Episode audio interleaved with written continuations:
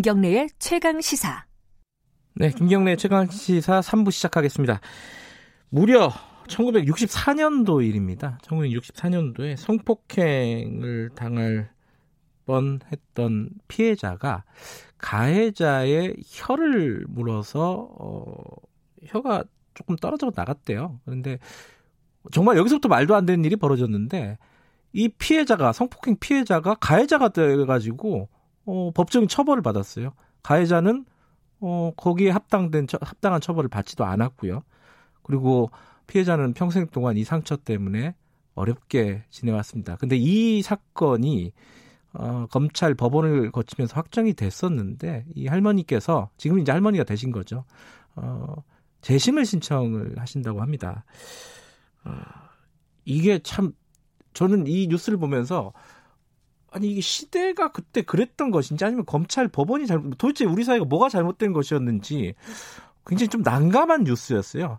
지금 이 할머니와 함께 이 재심 청구 진행하고 있는 어, 한국 여성의 전화 여성 인권 상담소 최선혜 소장님 연결해서 관련 얘기 좀 여쭤보겠습니다.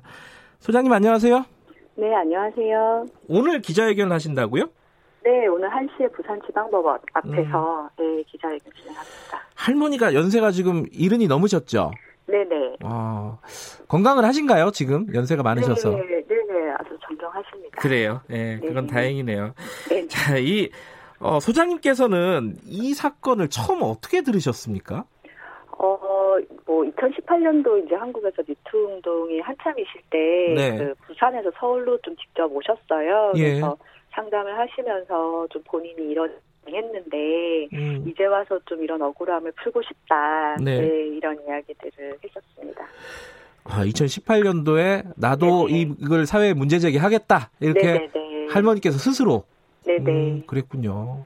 자, 그 이 제가 간단하게 말씀을 네네. 드렸지만은 조금만 어, 자세하게 여쭤볼게요. 이게 1964년도에 할머니가 18, 18살 때입니다. 이때 어떤 일이 벌어졌는지 간단하게 설명을 듣고 나서 그 다음 얘기를 이어나가면 좋을 것 같아요. 네네. 그 가해자가 아마 피해자 이제 집으로 오는 피해자분 이제 친구를 좀 따라왔는데 네. 집 앞에서 계속 가지 않으셨던 거죠. 네. 그래서 피해자가 좀 친구와 그, 가, 그 가해자를 마주치지 않게 하려고 음. 좀 친구를 다른 길로 보내고 본인은 이제 가해자를 친구와 다른 길로 안내하면서 피해를 입으셨습니다. 음. 그래서 가해자가 이제 피해자를 뭐 세 번이나 쓰러뜨리고 그 네. 과정에서 이제 피해자가 머리를 뽑기도 했는데요.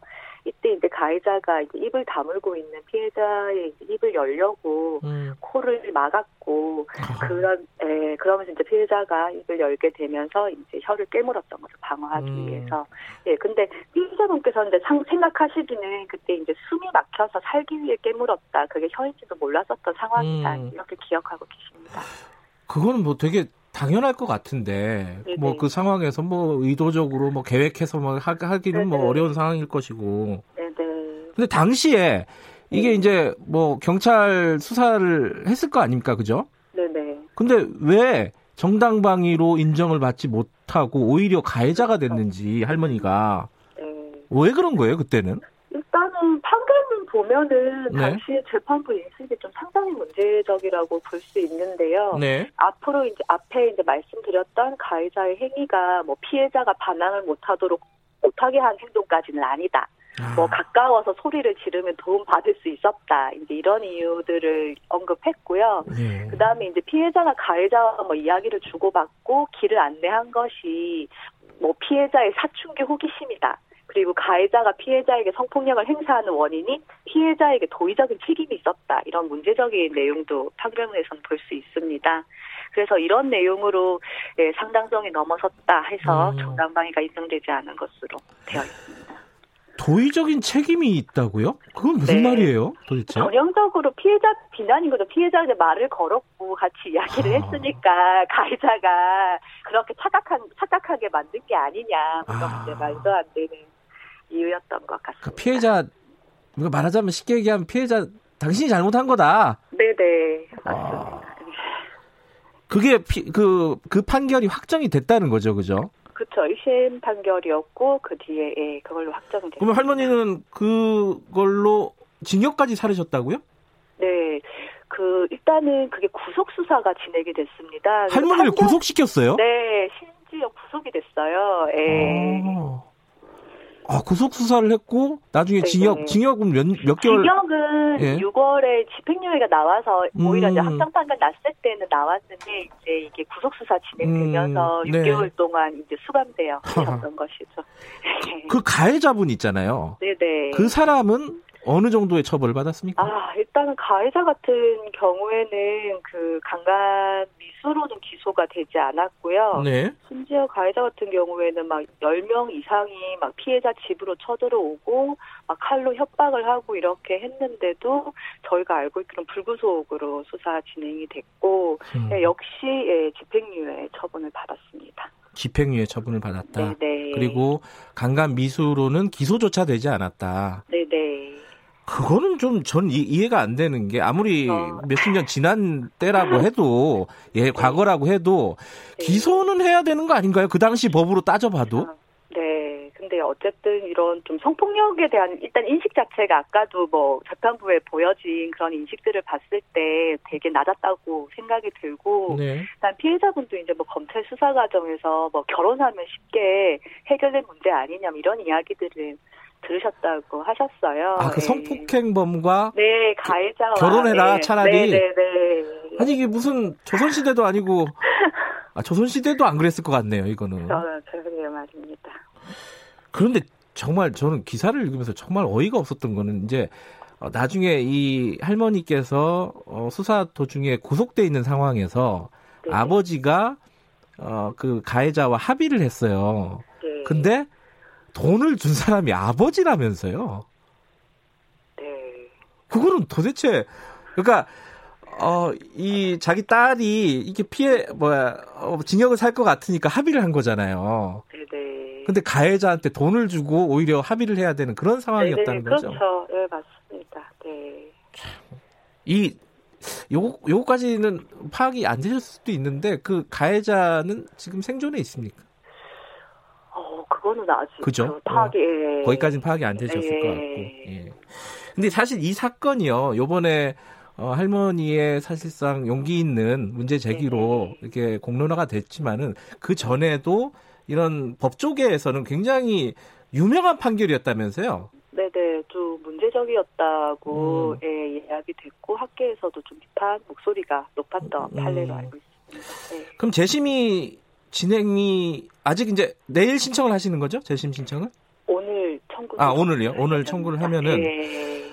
그게 이제 사실 재심이라는 게 어렵잖아요. 법원에서 받아들이는 네. 게 어떤 전략을 갖고 계세요? 변호사분들은? 아, 예. 일단은 예. 좀 수사의 위협성 밝혀내는 게 좀 중요한 것 같은데요. 네. 그 일단 피 께서 기억하고 계시기로는 아무런 고지나 왜 구속됐는지도 모르고 그냥 검찰 조사 받으러 갔다가 바로 거기서 구속됐다고 아, 하시거든요. 네. 예.